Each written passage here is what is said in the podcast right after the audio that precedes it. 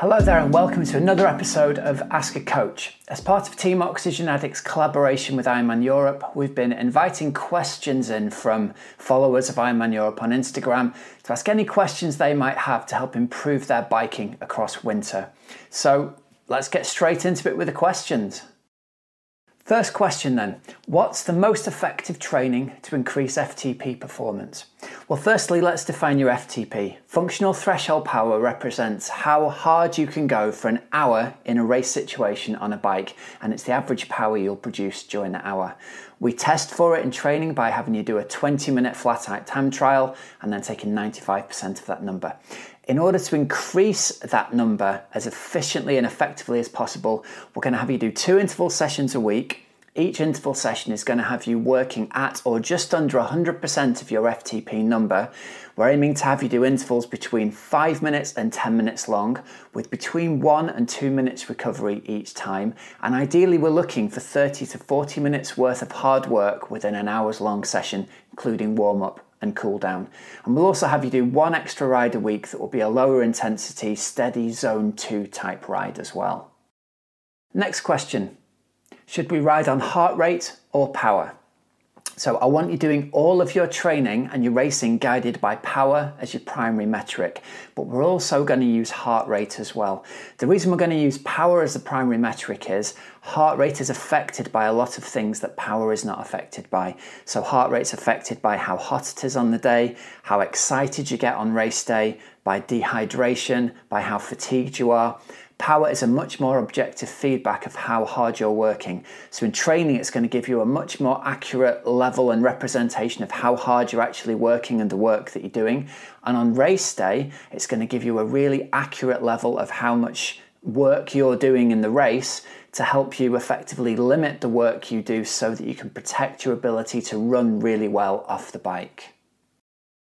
Next question Are power zones calculated through an FTP test accurate for bike split pacing?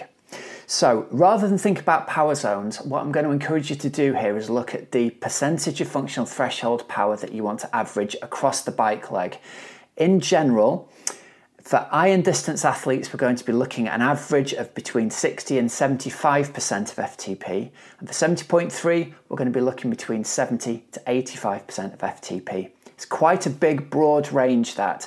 And the most important thing here is that you don't go too hard. So the longer you're out on the course for, the lower end of that range of FTP we want you to be sitting in. A really good way to work out roughly how long you'll be out there. There's some really clever software solutions out there if you Google them that'll help predict how fast an athlete like you will cover the bike leg of your chosen race. And then what we want to make sure is that you don't go too hard because we want you protecting your ability to run well off the bike. Should zone 2 training be a continuous effort block or broken up? I want as much as possible for your zone 2 steady rides to be a continuous ride. We have to remember what the purpose of these sessions are. There's two purposes here. We want to improve your overall endurance, and that means your ability to ride for longer. And we want to improve the fuel efficiency of your body, meaning you're going to proportionally learn to burn more fat as a fuel by doing it. If you break your zone two rides up, neither of those two things are going to happen very effectively. So we want to make sure that there are continuous efforts. And most importantly, if you're riding outdoors, make sure you don't go too hard on the hills because we don't want you spiking your power and spending considerable time out of that zone two area because that's really going to affect negatively your ability to improve your fat burning uh, efficiency. Is there a big difference between indoor and outdoor bike training? Well, the good news is you can make really good use of indoor training and get really fit. There are some big positives and there are also some drawbacks as well. The first positive is you can do really specific targeted hard intervals indoors without the worry of needing to be aware of your surroundings with things like cars like you would outdoors. The other big benefit is obviously you can train indoors when the weather's really poor and it wouldn't be safe to train outdoors. Now, the drawbacks of doing your training indoors obviously, you're going to have to accept you will have to train outdoors leading up to your event. You need to train outdoors on your bike to improve your bike handling skills. You're going to need to develop the, the positional fitness, I call it, the things like the neck muscles and the shoulder muscles, getting used to being either on the bars or in the aero position. And it's also a challenge to do the longer rides indoors on the trainer. But if that's the only option, you can certainly get really fit training indoors over the winter. How do I get better at hill riding while indoor training? And I've only got a simple setup here. So it's really important to realize let's break this down into the challenge you'll be facing riding on the hills outdoors. Usually, what's going to happen is you're going to have to push a bigger gear at a lower cadence than you're used to doing if you were just riding along on the flat. And for most people, what they find is the cadence drops by about 20 revolutions a minute to drop into a a comfortable climbing cadence. So do exactly that on the indoor trainer. You can still use the same position, you don't have to worry about raising the front wheel of the bike, but focus on doing efforts of initially between one to three minutes and then up to five to 10 minutes of pushing a bigger gear at a lower cadence than you're used to. So producing, say, 10% more power, but at 20 revolutions a minute less than you're used to. Start with those short intervals, and that'll help protect your knees from getting overly sore, but that will help improve your, your climbing when you transition to riding outdoors again. At what point does one choose a road bike over a tri bike for 70.3? Well, I think there's a couple of considerations here. It's what kind of athlete are you? How comfortable and confident are you handling your tri bike, especially on descents, and how competitive are you?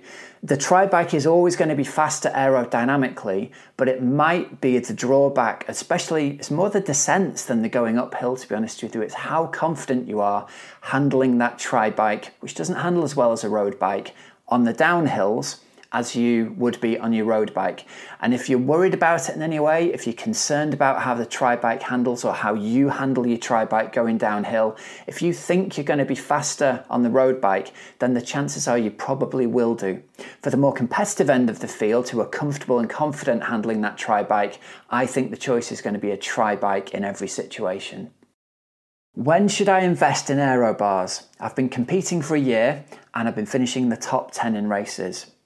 Well, look, the thing with aero bars is they're immediately going to make you more aerodynamic, and that means you're going to go faster for the same effort.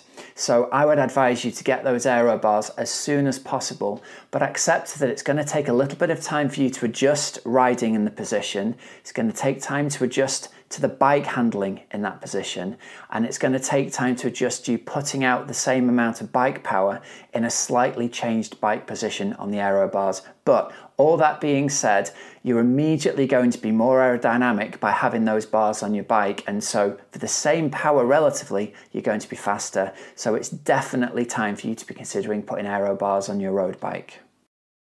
How much time should be spent on the TT bike versus the road bike? Well, this is a really simple answer. I advise all of my athletes to spend as much time as they possibly safely can riding, their TT bikes. If they're inside on the trainer, I'll have them inside doing their interval sessions and doing their FTP tests on the tri bike indoors all winter long. During the winter, I'll have them outside on the road bike because I think it's a little bit safer to be riding the road bike, especially in the winter conditions. But I want you to think about transitioning to doing your longer rides on your TT bike as well, as soon as the weather is safe and practical for you to do so.